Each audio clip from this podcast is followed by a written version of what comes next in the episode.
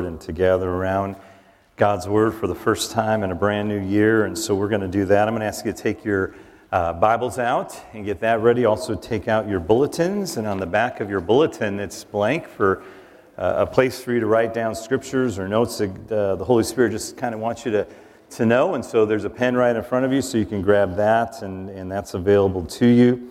And uh, we're beginning kind of a brand new season together today in God's Word. I heard it said uh, a while ago that it takes the whole Bible to make a whole Christian. It takes a whole Bible to make the, a whole Christian. And so, uh, as a pastor, I was praying, how do you preach the whole Bible? Because we want to preach God's Word every week, and we, we do. We preach God's Word every week. But how do you preach the whole Bible? Do you, do you do a series? Do you uh, go book by book through the Bible? How are we going to get through the, the whole Bible. And so we're going to try something from now till the year 2020. And I'm, I'm, I'm going to call Guinness because this may be the world's longest sermon series ever. I don't know. We were calling it cover to cover, and we're not going to go book by book through it. Instead, each week, we're going to read a passage from the Old Testament. We're going to read a psalm together. We're going to read a passage from the New Testament, and then we're going to read a, a, passage from the Gospels. And over the next three years together, we will have traversed the entire Bible. And we want to also make this a part of our lives, not just a weekend experience, but really a part of our lives. And so inside your bulletin, uh, there'll no longer be a, a, Bible blog because I've written over, I don't know how many years now, just something each week for our congregation. But instead, I'm now preparing study questions for the passages that we look at. And the reason I'm doing that is because I'd like you to take the passages, take the Bible, and study it. And you can do this as a private Bible study, or you can do it with your family. And the thing I love about this is that uh, Luke is uh, on a, a d- trip to the DR for a mission trip. We're going to pray for him at the end of service. But when he gets back, he will be teaching the same passages to our children in the children's ministry that we're learning in here. So you could do this as a family Bible study. You can use these questions in your family. Or if you have a small group that you meet with, or you'd like to start a small group. And there's a group of guys, a group of gals, a group of couples, whatever. If you'd like to use this now, you can study God's Word together. And then also at the bottom, you'll notice next week's verses, because I want to let you know where we're headed. So if you want to come to church ready, that's, it's always good to come to church ready uh, to receive God's word. And, and you can get a jump start by reading next week's verses in the bulletin. Another thing that I'm really excited about in this is that it's going to be new and different every week. And what you're going to notice is no matter where the verses come from, God's word is alive and it's powerful. And we need to let it penetrate our life. We need it to come into our ears. Do you know that reading the Bible, like having a personal Bible, a personal Bible study, is actually something that's rather modern? Really, only for the last 100, 200 years have people actually owned Bibles and, and read out of them personally. Even after the, the beginning of the printing press, it took a while for people to get Bibles and have Bibles in their own language. And yet today we take that for granted. But for thousands of years, going back to God's people, Israel, for thousands of years, it was to be gathered together like we are today and hear the Word of God proclaimed. So there's something about God's Word hitting our ears too, not just our eyes and going into our mind. There's something about getting in our ears and our minds and our hearts and working all together because for thousands of years, that's how God's people heard God's Word. And so we're going to do something a little different. We're actually going to read these passages aloud for for all of us. And, and uh, I am thrilled that Carrie Cullinane uh, said she would be the very first reader on the very first Sunday, and that takes some guts right there, but I can't think of anybody better to do it. And if you would like to read God's Word over the next few years, why don't you let me know, and we would, uh, we would love to have you be a part of that. If you want to follow along in your Bible, she'll give you the passages. They'll also be on the screen. But let's together hear the word of the Lord.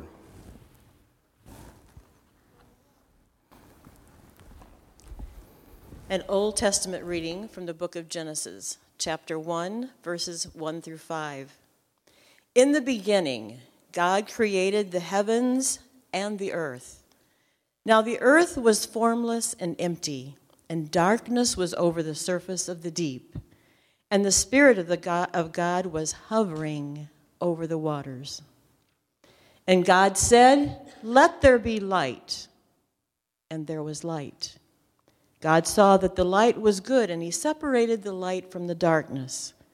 God called the light day, and the darkness he called night. And there was morning the first day. A reading from the book of Psalms, chapter 29. Ascribe to the Lord, you heavenly beings. Ascribe to the Lord glory and strength. Ascribe to the Lord the glory due his name. Worship the Lord in the splendor of his holiness. The voice of the Lord is over the waters. The God of glory thunders. The Lord thunders over the mighty waters. The voice of the Lord is powerful. The voice of the Lord is majestic. The Lord, the voice of the Lord breaks the cedars. The Lord breaks in pieces the cedars of Lebanon. He makes Lebanon leap like a calf and Sirion like a young wild ox. The voice of the Lord strikes with flashes of lightning. The voice of the Lord shakes the desert. The Lord shakes the desert of Kadesh. The voice of the Lord twists the oaks and strips the forest bare. And in his temple all cry, Glory. The Lord sits enthroned over the flood. The Lord is enthroned as king forever. The Lord gives strength to his people. The Lord blesses his people with peace. A New Testament reading from the book of Acts, chapter 9, 1 through 7. While Apollos was at Corinth, Paul took the road to the interior and arrived at Ephesus. There he found some disciples and asked them, Did you receive the Holy Spirit when you believed? Hmm. They answered, uh, No. We've not even heard that there is a Holy Spirit. So Paul asked, Well, then what baptism did you receive? Hmm, John's baptism, they replied. Paul said, Well, John's baptism was a baptism of repentance, but he told the people to believe in the one coming after him, and that is in Jesus. On hearing this, they were baptized in the name of the Lord Jesus. And when Paul placed his hands on them, the Holy Spirit came on them, and they spoke in tongues and prophesied. There were about 12 men in all. A reading from the Gospels, Mark 1, chapters, uh, verses 1, 4 through 11. And so John the Baptist appeared in the wilderness preaching a baptism of repentance for the remission of sins. The whole Judean countryside and all the people of Jerusalem went out to him. Confessing their sins, they were baptized by him in the Jordan River. John wore clothing made of camel's hair with a leather belt around his waist, and he ate locusts and wild honey. And this was his message After me comes one more powerful than I the straps of whose sandals I'm not worthy to stoop down and untie. I baptize you with water, but he will baptize you with the Holy Spirit. At that time, Jesus came from Nazareth in Galilee and was baptized by John in the Jordan. And just as Jesus was coming up out of the water, he saw heaven being torn open and the Spirit descending on him like a dove and a voice came from heaven You are my Son, whom I love. With you I am well pleased. Amen. Thank you, Carrie. Yeah, that. Uh, Carrie, that was uh, that was beautiful, and and uh, I nominate Carrie read all of our scriptures from here on out. That was, seriously, that was like, I thought I was watching the Academy Awards there. It was phenomenal. Oh my goodness, that was good. I feel like saying amen and giving you the blessing. That was, that was so, so so good, and God's word is alive. The new year is uh, traditionally a time of new beginnings. It's the time where we make changes in our lives, it's a time we make resolutions. We say, okay, I'm going to stop these old bad habits, and that may be a resolution. Or I'm going to start this new good habit, and that may be a resolution. Or we may try to do some combination of the both. And as I was thinking about that this week and all the people that are going to make changes to their lives in the new year, I think it's the world's way of repenting. It's the world's way of saying, yeah, I, got to turn my life around. It's not going the way that I, I thought it should. So I'm going to try to get rid of the bad and try to put in the good. And I'm going to do this through willpower. And as strong as your will is, that'll tell you if you can accomplish it, or most likely than not, not accomplish what you want to do, but it's, it's the world's way of repenting. When we begin the Gospel of Mark that we just heard, John the Baptist appears in the wilderness preaching repentance. To repent literally means to turn around and go in a different direction. And so he's saying there's somebody coming. The Messiah is coming. The Lamb of God is coming. Jesus is coming. You need to repent. You need to get ready you need to be baptized. And I want to make this statement as we begin. It'll be on the screen, but this is so important that all of the Christian life is rooted in repentance. The whole of our Christian life is rooted in repentance. That's how it begins, right? We repent of our sins in the sinner's prayer. We are walking in one direction, we're walking our way and then we turn and we, we follow Jesus. We go in a new direction. And really, that's the story of our life, isn't it? Not going our way, but going God's way. At the beginning, we confess our sins to God. God comes in and He forgives our sins, and then He gives us new life and a fresh start. But unlike a New Year's resolution, we can't do repentance on our own.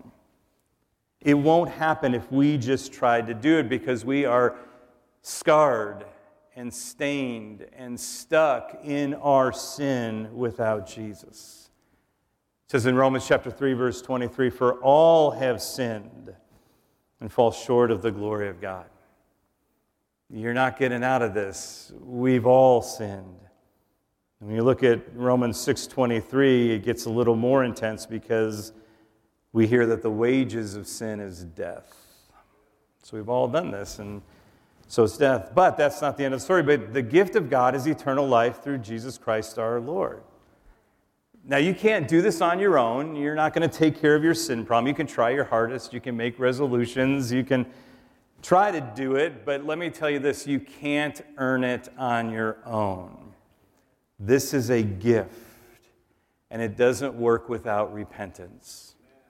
And last week we talked about Jesus and that we need Jesus. We need Jesus in this dance of repentance.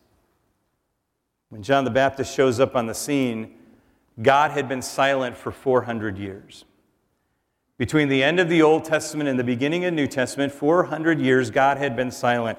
There had been no prophetic voice, and people were aching to hear the voice of a prophet again. They had been conquered and reconquered by different nations, and, and they find themselves just so hungry to be delivered by God's voice. And so John the Baptist shows up. And as we heard read today, he dresses like a prophet, he looks like a prophet, he sounds like a prophet, and he is the prophet of God. And thousands of people hear the voice of God for the first time in so long that they come running. And what does the voice of the prophet say? It says, Repent, because the Lamb of God is on his way. Get baptized for your sin. He is, John is the final Old Testament prophet saying the Messiah is coming, Jesus is coming, he is the last one. And so thousands, of, thousands come to hear and be baptized. And then Jesus shows up. And in the midst of this baptism, in the midst of this preaching of repentance, Jesus shows up and says, You need to baptize me. John hesitates because John thinks when the Messiah would come, the Messiah would baptize him, not the other way around. And, and yet, Jesus chooses to be baptized by John in this baptism of repentance. And so the question is why? Why did Jesus respond to the message of repentance? I mean, he was perfect, right? He didn't need this baptism. So, why would Jesus do this? And this is so important, so listen to me. Jesus wanted to identify with you and with me. Jesus wanted to identify, he didn't need to repent of anything, but he wanted to identify with sinful humanity. And so he tells John, this has to be done.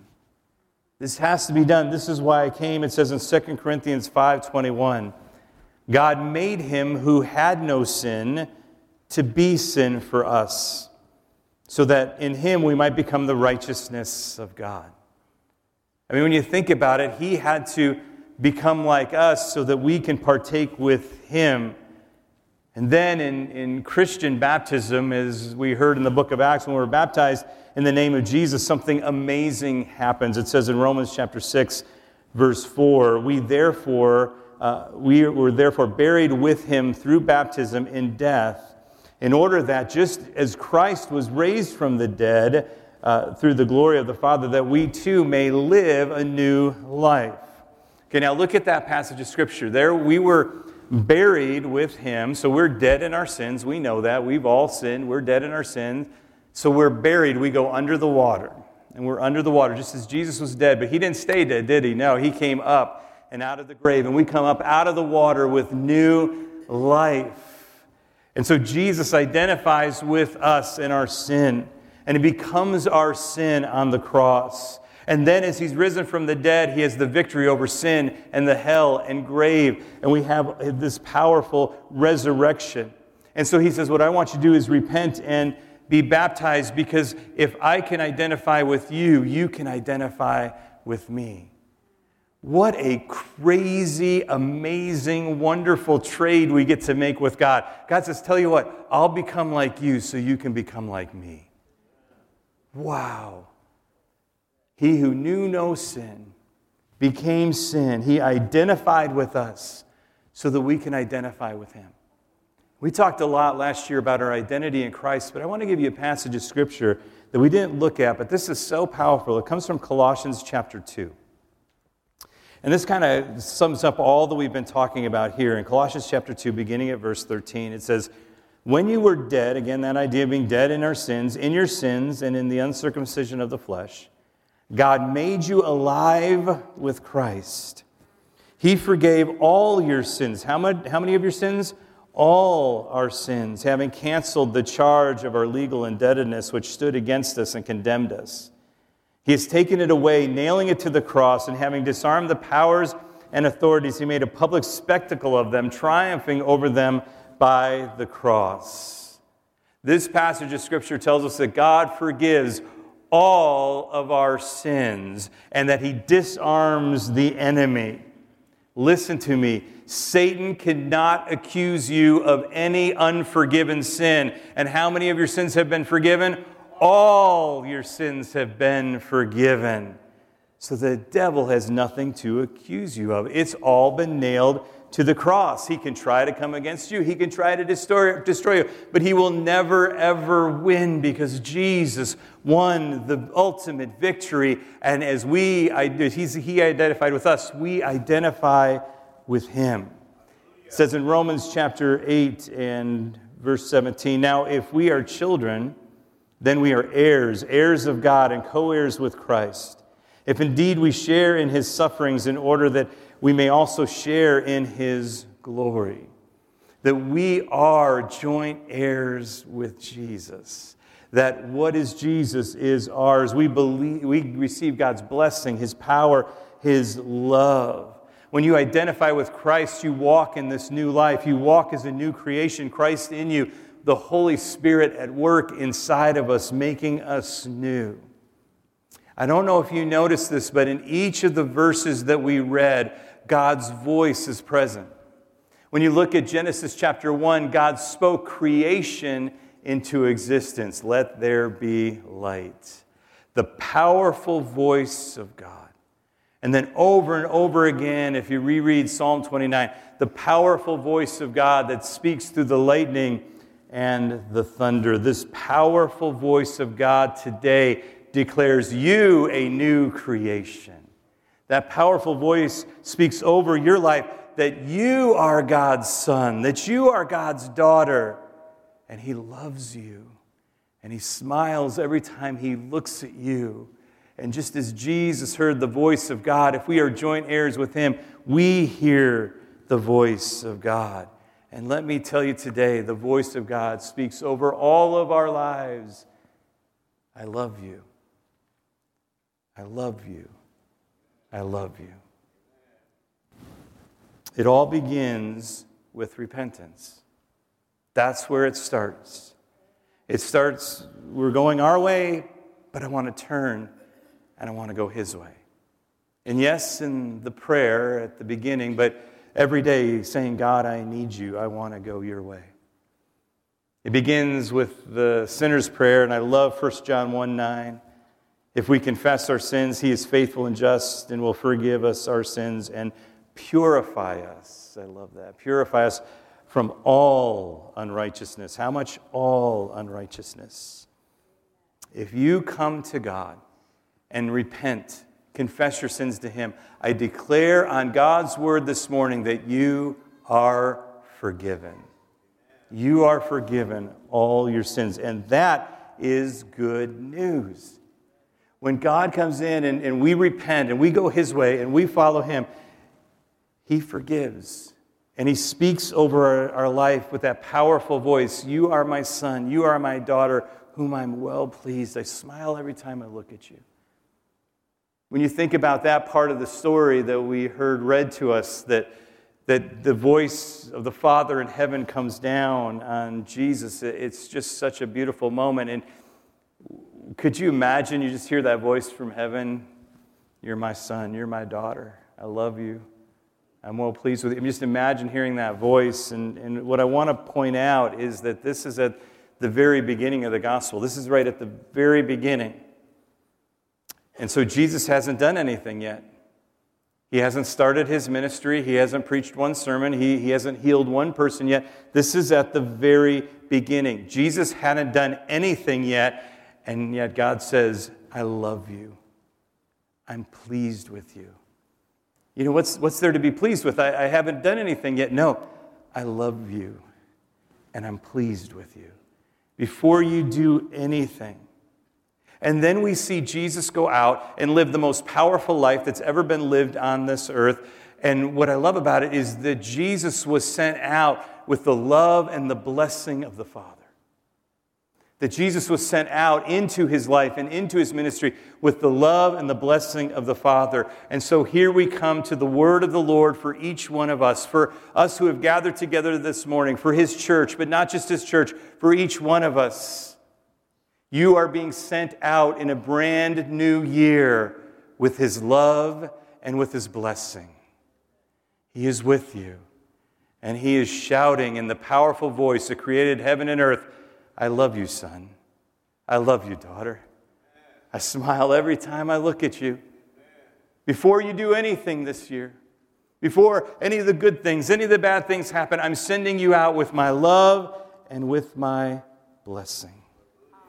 And as we go out, we go out as Jesus went out. And Jesus went out and changed lives and changed the world and touched everyone that he came in contact with. And now we go out into our world to, to love him and to love those who we come in contact with and to, to share that blessing with the world.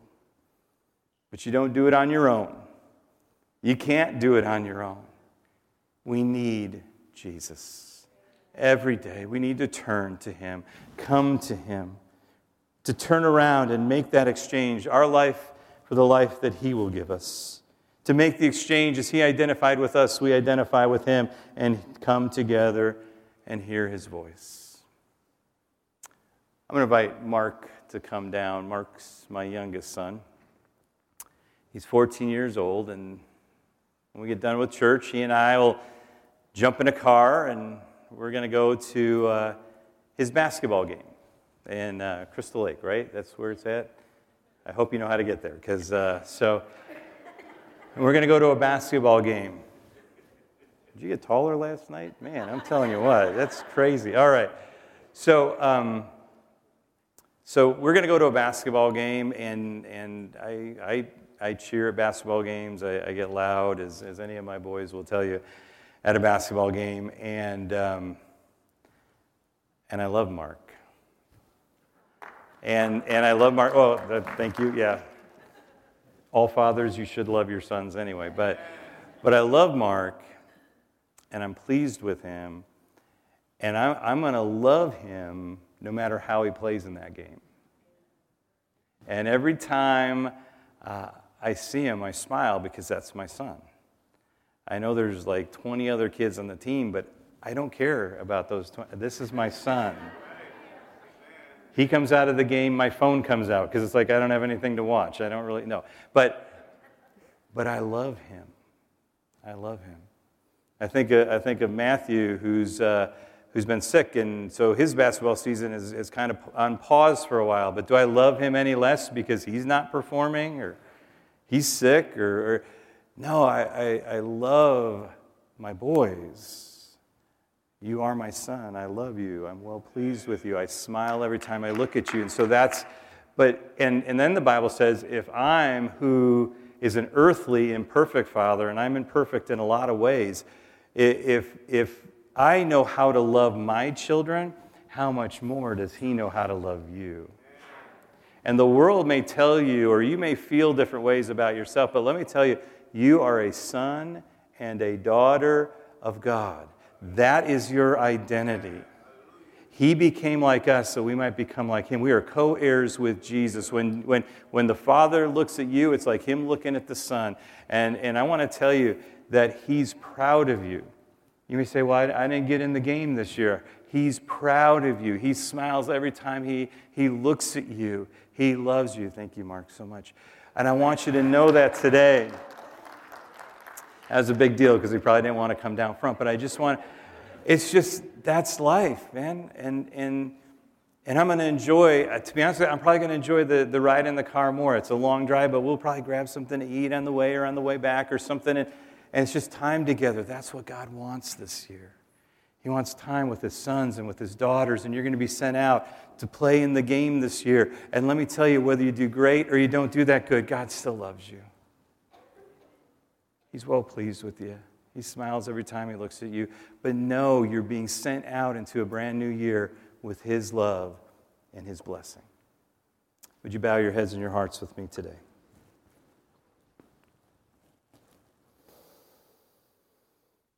Thank you, God, for your word.